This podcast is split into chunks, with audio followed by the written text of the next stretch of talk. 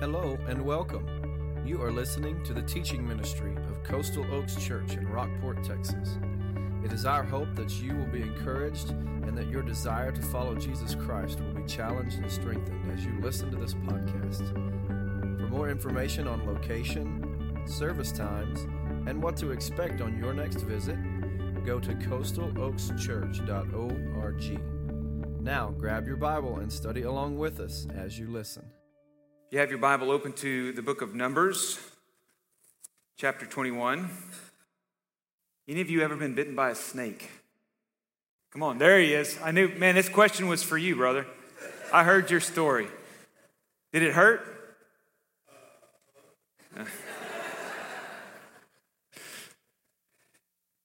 if there was ever anything more terrifying to Indiana Jones, snakes. In every new chapter of the Jones saga, there's always a point in the story where he comes across snakes. And we're reminded by Dr. Jones himself why did it have to be snakes? I hate snakes. After a victory over a certain Canaanite king in chapter 21, verse 1, Israel again is on the move. Since we were last together in your reading, if you've been keeping up with that in your D group or your life group, uh, you have come across the point where Aaron has died. So Moses is without his helper now. Uh, the people of God, led by Moses, have come to the edge, if you will, of the promised land and sent spies. Moses sent 12 spies into the land to see what it was like. Is it truly flowing with milk and honey? What are the people like? What are we going to come up against? And 10 of those spies have returned from that journey and, and said, There ain't no way.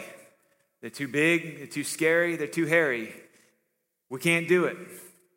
And Caleb and Joshua were the two, primarily Caleb at this point, that spoke up and said, Yes, we can. God, God is going with us. We, we can ha- it, it'll happen. Joshua supported him in that. But the people of Israel decide not to go. And so they rebel against God's plan. They rebel against his goodness to them um, in that moment. The story moves along to where they are without water again. And this time, God tells Moses to speak to the rock and that water would flow again, just like it did the first time. But this time, Moses does not follow directions and he struck the rock twice instead of speaking to the rock. And because of that one moment, Moses will not get to enter into the promised land. The people's rebellion to not go in, their fear over their faith, leading them to turn away from the promised land, Moses not following directions. So Moses is now going to lead a 40 year journey through the wilderness. In this journey, and of the people that are there, that are still alive, anyone older than 20 years old will die in the wilderness and not enter the promised land. So if you're willing to admit this morning that you are 20 years and older, would you raise your hand? All right, that's just about everybody. Now, keep your hands up. Look and see around you those who are not. Look who's left. Friends, the next generation, get on a soapbox, the next generation is always important. As a church, we cannot overlook the next generation, ever, ever.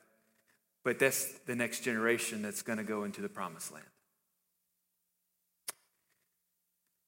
Numbers chapter 21, we'll pick up in verse 4 with another moment where Israel is going to rebel. It's a cycle. If you would stand to your feet as I read, verse 4 to verse 9. Then they set out from Mount Hor by way of the Red Sea to bypass the land of Edom. But the people became impatient because of the journey. The people spoke against God and Moses. Why have you led us up from Egypt to die in the wilderness? There is no bread or water, and we detest this wretched food. Then the Lord sent poisonous snakes among the people and they bit them so that many Israelites died. Then the people came to Moses and said, We have sinned by speaking against the Lord and against you. Intercede with the Lord so that he will take the snakes away from us. And Moses interceded for the people. Then the Lord said to Moses, Make a snake image and mount it on a pole. When anyone who is bitten looks at it, he will recover. And so Moses made a bronze snake and mounted it on a pole. Whenever someone was bitten and he looked at the bronze snake, he recovered. Let's pray together. Lord, open our eyes in our hearts that we would see Jesus.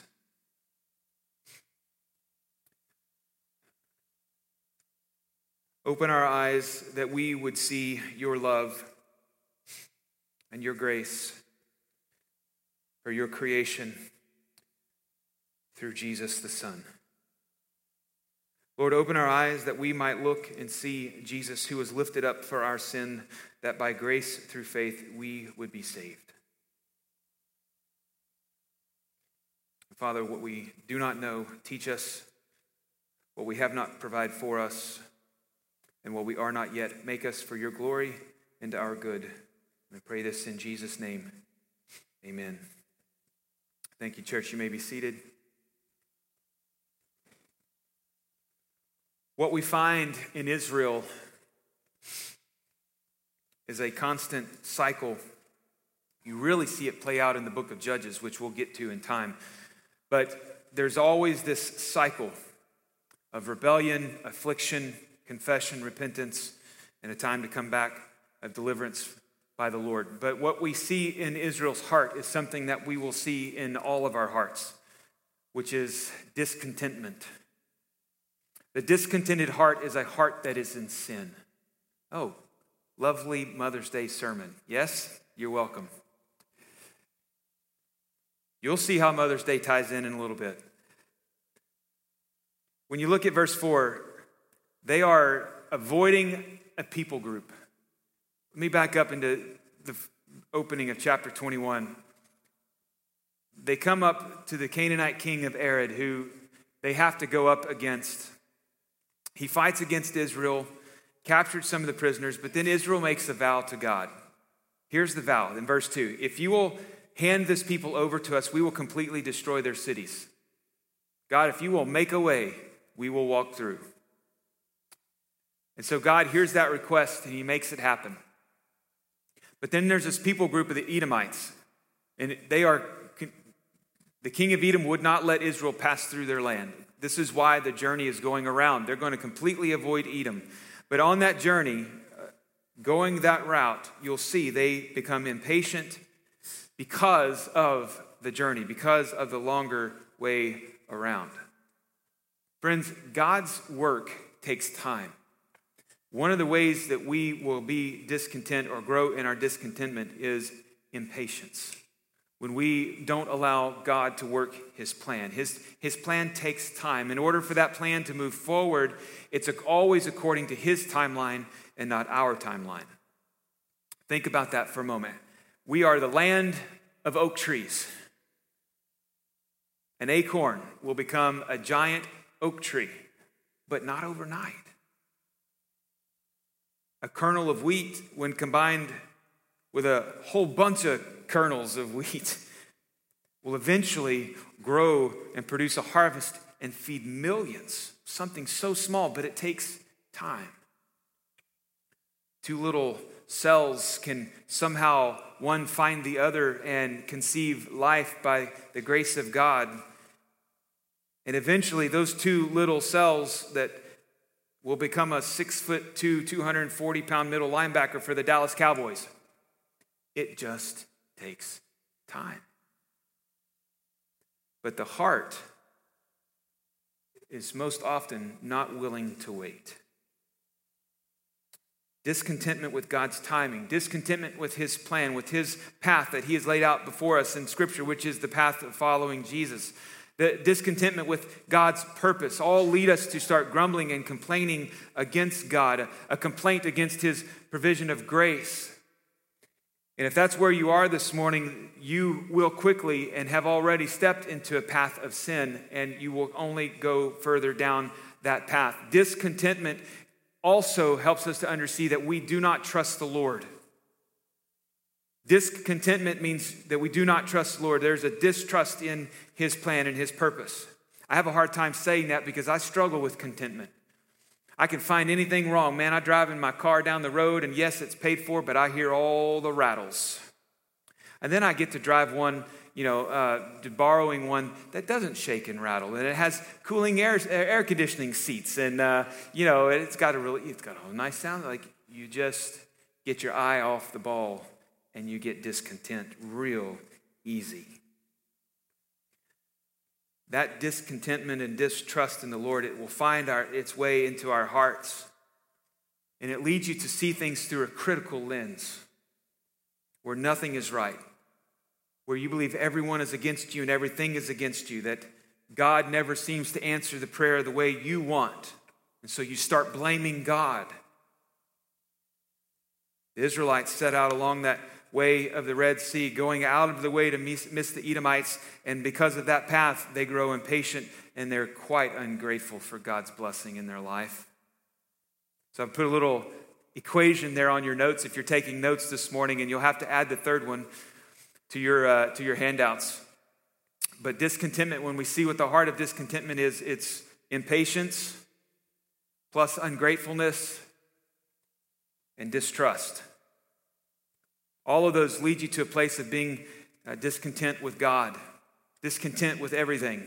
God had provided them food, God had provided them water, God had provided them a supernatural escape and deliverance from Egypt. Time and time again, God has done this for them. Every morning, they have manna that is on the ground that they go pick up and that they eat. And yet, here we are again. It's a sin sick cycle from which they have promised to obey God. They've promised to trust Him if, they would, if He would only deliver them. And yet, here they are in their impatience and in their groaning, and they despise Him and His grace.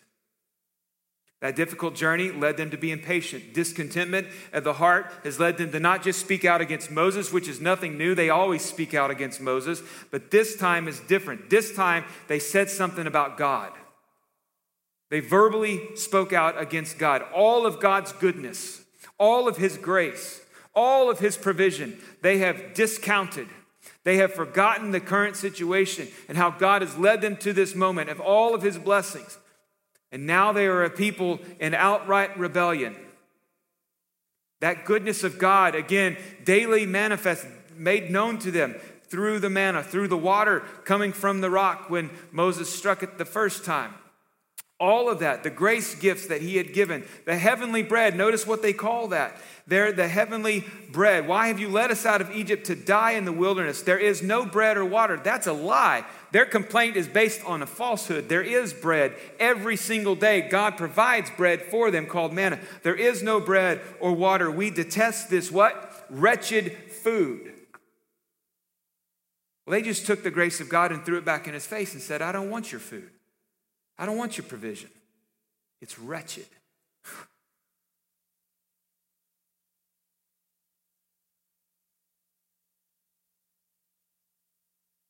The wretched sinner is calling the grace gift of heavenly bread wretched.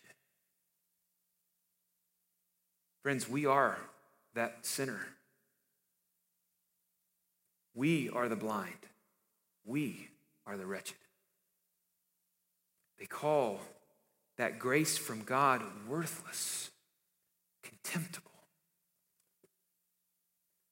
You know, every time you refuse Jesus, every time you turn away from the grace of God, you're doing the same thing.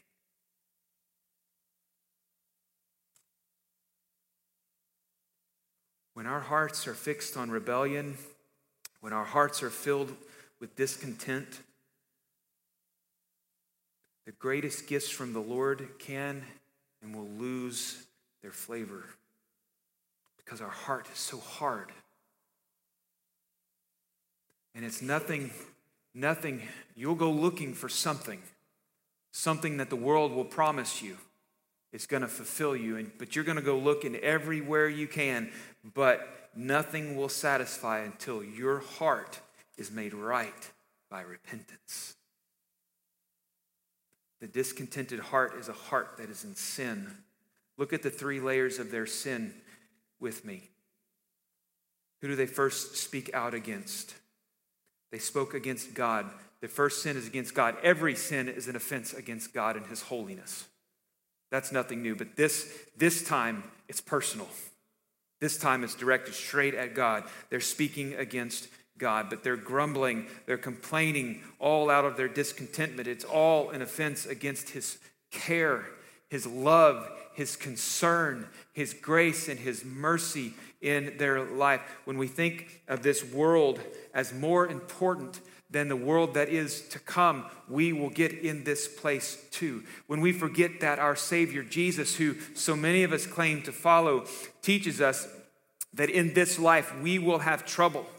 And when trouble finds us, we start grumbling and complaining, and we forget that Jesus is somewhere over yonder, in the glorious over yonder, preparing a place for us. And that's where our heart longs to be. But in this world, we are going to have trouble. And, that He is preparing a place that, that we, we need to have that correction in our heart and get our eyes fixed once again on Jesus Christ. Friends, when we desire for our flesh to grow and profit rather than becoming more like Jesus, we will get into that place of discontentment and we will begin to call out the Lord for all of his faults, for which there are none, which means we are calling out our God who is not at fault. We are calling him out from a place of a lie and a falsehood that is birthed in our heart because he's not doing the things the way we want them done. We sin against the Lord when we fail to trust Him for the unknown that is ahead of us, we sin against God. When we look at Him and how much He has provided for us in Jesus Christ at the cross and we turn away and say, It's not enough,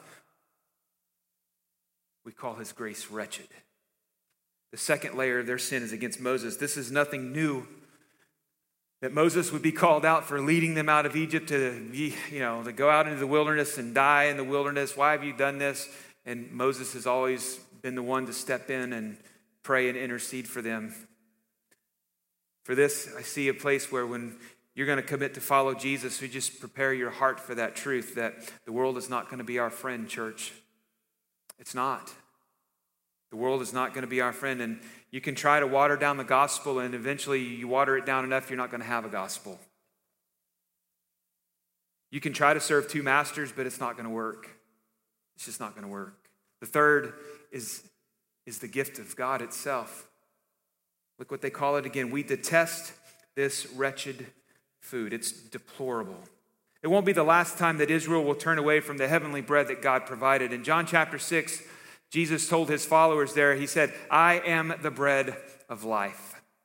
He even talks about the manna in John chapter 6 that God would provide, but he wasn't talking just about that. He's like, this, he said, I am the real bread of heaven. I am the bread of life. You're going to need, you're going to need to take and eat.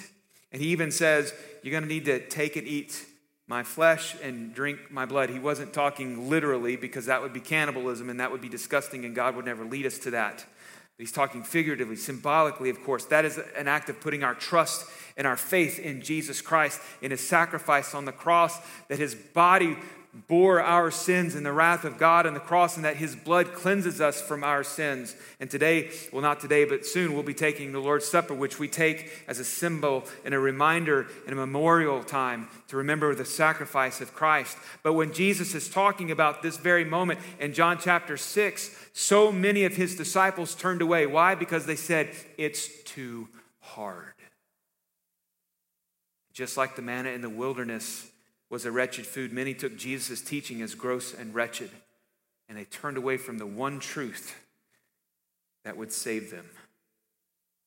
Friend, how you respond to the truth and to the journey that God has called you to is going to show what, where, and who you are. It will show what your heart is made of, it'll show where your heart is looking, and it'll show who's really in there.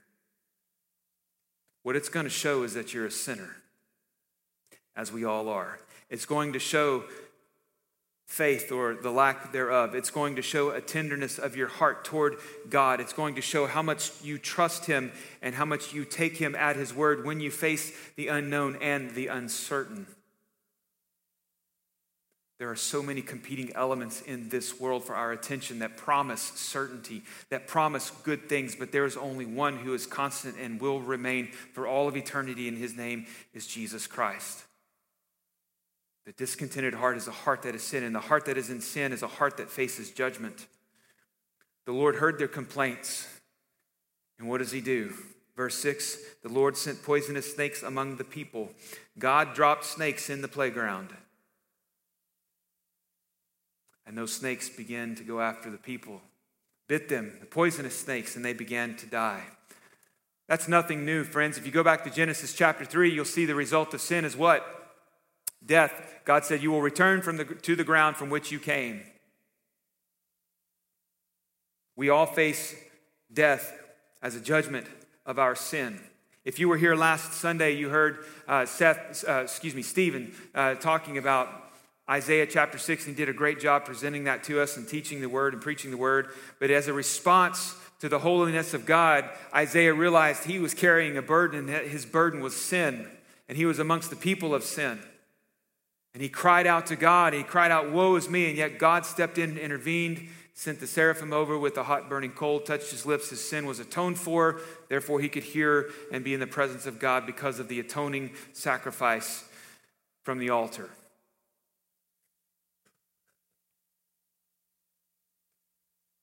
But when we look in Scripture, we are Isaiah. We are that sinner. And it's a simple truth. We are sinners in need of a Savior. Romans chapter 3, verses 9 through 18, sum it up for us. Listen to what Paul says to the Romans. Chapter 3, starting in verse 9. What then? Are we any better off? Not at all, Paul says. For we have already charged that both Jews and Gentiles are all under sin. Yeah, that's all of us. As it is written, there is no one righteous, not even one. There is no one who understands, there is no one who seeks God. All have turned away, all alike have become worthless. There is no one who does what is good, not even one. Their throat is an open grave. They deceive with their tongues. Viper's venom is under their lips. Their mouth is full of cursing and bitterness. Their feet are swift to shed blood. Ruin and wretchedness are in their paths, and the path of peace they have not known. There is no fear of God before their eyes. Look at verse 23. Could have just read this one and summed it all up for you, but I wanted you to that would have missed the truth of the word there. Here's verse 23 For all have sinned and fall short of the glory of God. That's it. That's every single one of us. The heart that is discontent is a heart that is sin, and a heart that is in sin is a heart that faces judgment. It's coming. We deserve what God has ordered. We deserve that judgment. Now, in this moment, back in Numbers chapter 21, God sent poisonous snakes among the people, and that venom caused death to many who were bitten. There is no pleading from Moses yet, but the bite of the snakes is burning, the bite of the snakes is painful. So, what we see here is that playground of complaint and contempt has become a playground of the plague, that the Lord has sent serpents amongst his people. Now, Will he do that and just let them all die? One day, friend, you and I are going to stand before the judgment seat of God. Hebrews chapter 9, verse 27 says, As it is uh, appointed for people to die once, and after this, judgment. You and I will stand before the judgment seat of God. Our life will be on display, and we will be judged. We will be judged fairly. You know, God's not going to do a pop quiz on you when you get up there. There's not some secret sauce that you don't know about, some secret recipe, something added to Jesus. Friend, if you trust in Jesus, He took your judgment for you at the cross. If you'll trust in Him. But if you continue to refuse to trust in Jesus, if you continue to look on the bread of life as wretched, you will face judgment that day. But I want you to hear me say one more time that God has provided a way for you. The people recognize what, are, what, what's going on in Numbers 21. They recognize what's happening. And in verse 7, they come to Moses and they say, We have sinned by speaking against the Lord and against you. Intercede with the Lord so that he will take the snakes away from us. And Moses interceded for the people. For those of you that are in Christ, you've trusted Jesus, friend, you have the Holy Spirit that will cause a check in your heart. It cause a, a check in your spirit when you are bent to let your bitterness or your discontentment take hold. That's called conviction, the conviction of the Holy Spirit. He calls out the sin in your life. Then what? Well, what happens when he calls out the sin in your life? We look at what Israel did. They called out to God. They called out to Moses. Moses interceded on their behalf. When the Israelites realized what had happened, why God did what they did, what he did, they confessed their sin. You and I, Christian, must confess our sin. We have sinned by speaking against the Lord and you. Intercede for us, Moses. Moses does that. Guess who is our intercessor today? Jesus Christ Himself. Guess who prays for us when we don't know what to pray? The Holy Spirit. There is a seriousness of their words. When they say about God what they said, when they blame Him, there is a weight to that. They are making a judgment against God, but God's grace was greater than that in this moment. Moses intercedes. The repentant heart needed an intercessor. We needed someone to intercede for us as well. For the people, it's Moses, but today is Jesus Christ, the greater one, the great Savior that we great sinners need. And the scripture is true that says the prayers of a righteous man accomplishes much. That righteous one is Jesus Christ. That man is Moses in this moment, but he cries out to the Lord. Notice the pattern. There's always a pattern in Scripture we can find somewhere like this. There's the affliction. For Israel, it's always an affliction or some kind of oppression that comes as a judgment against their sin. But that affliction is meant to bring about an awareness of that sin, a weight to their sin, that there is a burden strapped on their back that is too heavy to carry. And that judgment in the moment shakes them when they see the snakes and they start getting bitten and their friends eh, eh, are dying. There's a weight to that that causes them to, to think, what is going on? Why is this happening? oh, this must be it. There is a sin in my life. There, there is a sin that has caused me a brokenness with God. That we have sinned against God. Yes, that's what it is. We have sinned against God. We have sinned against Moses. That's what the affliction is meant to be. It's meant to bring us back around, just like the prodigal son who was out and spent everything he had and was living in the pig slop. That affliction of not having anything that he needed, not having a just, just his dad caused him to think about what he had done. And it brought him back home to find his father running down the road and embracing him in grace. The sting of sin is death. We sinners need rescue from that. We face that judgment and we, we, we understand that Scripture teaches that we are separated from God in our sin, and we will be eternally separated if the last breath from our lungs passes away and we have not trusted Jesus for eternal life, for forgiveness of sins, and for that new life. And so here you find Israel confessing. They came and said, We have sinned, we have spoken against our Lord. And then there's that petition to pray, and the servant that was despised is now the intercessor that God is going to use to deliver them. Isn't that amazing? That is exactly who Jesus was. He was despised and afflicted for our sin, and yet He is the one today who intercedes for you on behalf of you, uh, on behalf of you, the sinner, to the glorious and holy Father God. He is the one who stands between.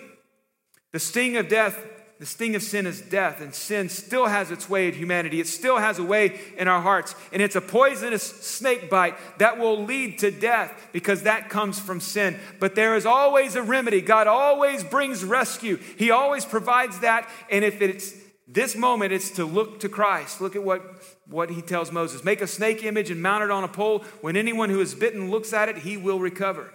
Moses does just that.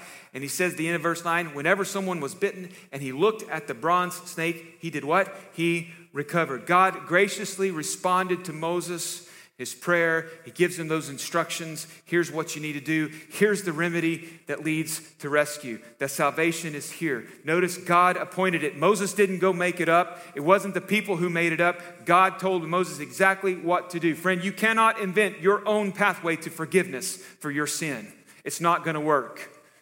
There's only one way, and that is through Jesus Christ. God appointed that his son would die for you on the cross, and that through Jesus Christ would be that one and only remedy.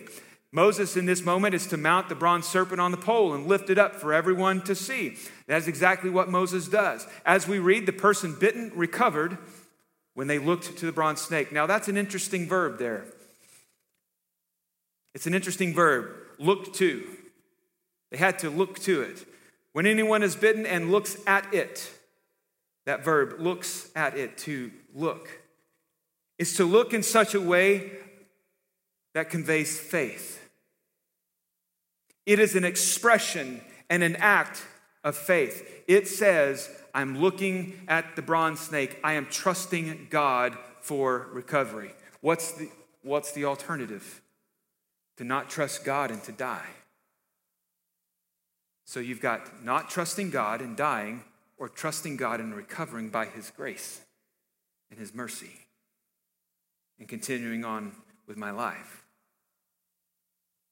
An expression, an act of trusting in God's word, and is to steadfastly always look to that image lifted up on the pole.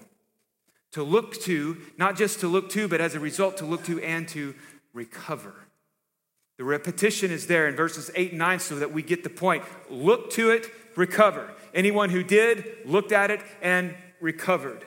That we're looking with hope for salvation. We're looking at with, with hope and expectation for healing. It's, it's an act of faith in a God who controls, the God who controls all power over life and death. This is the God who spoke everything into being. He has given us the path, the remedy. Look to it, look at it, perceive it, fix your eyes upon it. There's an intellectual there, a, moment there. We look at it, perceive it. There's also part of our will there that looks to it for salvation and for recovery. God said, Look at it in order to find healing, in order to find the remedy. They had to take God at His word. God graciously provided that moment. Friends, as Coastal Oaks Church, we are on this journey as well. We've had moments of splendor and, and the miraculous, and we've had moments that are just kind of head scratching and despairing. But the one thing we must always do is to be a people who take God at His word. And He calls the church to always look to the cross, always look to the Christ. You got to trust God's word. It all goes back to that. You've got to take God at His word. If they don't trust Him, they die. It's as simple as that. And, church, if we don't take God at His word, if we fail to trust God, we will die. Maybe not physically in this moment, but Coastal Oaks Church will cease to exist if we fail to trust God. May we always be a church that will trust in God. Nicodemus questioned this young upstart rabbi, fresh into town. His name was Jesus. In John chapter 3, he'd, he'd seen this young man, this, this Jesus, do some miracles. He had heard him teach. In fact, he told this young rabbi, We believe you are from God. How, how could it be otherwise that you are able to do the signs that you're doing and, and, and speak the way you're, you're teaching?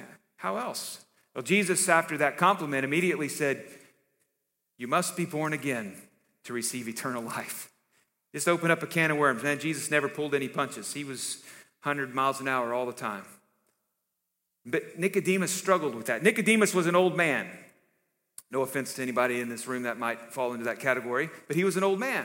And that confused him. He said, Well, wait a minute. You said I got to be born again, but how is that possible? I'm an old man. I can't go back into my mother's womb. See, there's Mother's Day right there. I told you, it all, it all connects. Nicodemus said, How, how could I be born again? How, I can't go back in and come back out. And of course, Nicodemus is thinking physical. Jesus is talking so much more about the, the matter of the heart and the spiritual. But Jesus, in that, in that moment, in that conversation, Jesus would reference to Nicodemus this very story out of Numbers 21.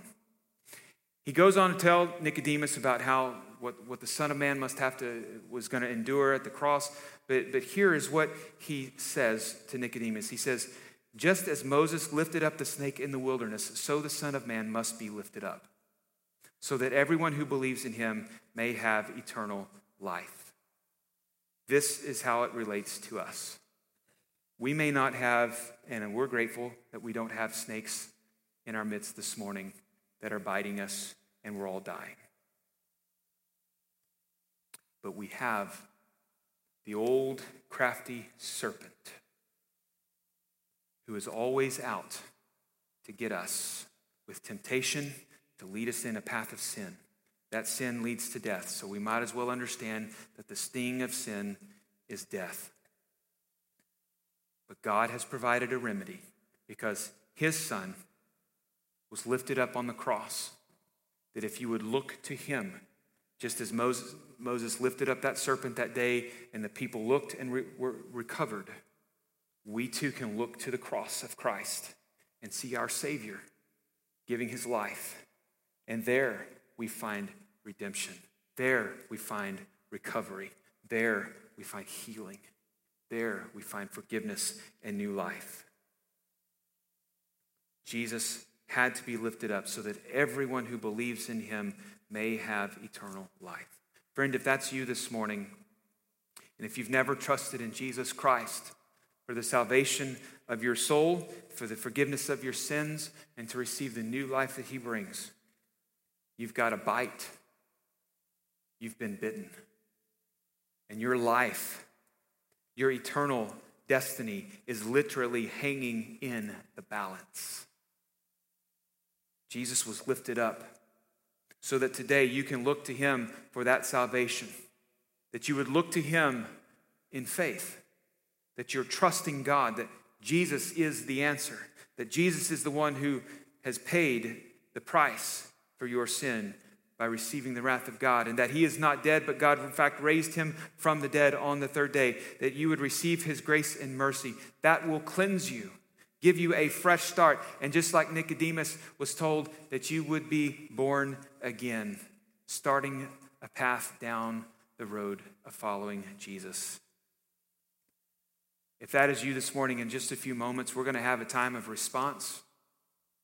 Um, our deacons will be here this morning because we've got some baptisms in just a few moments. I'll have to get ready for, but our deacons will be here to pray with you.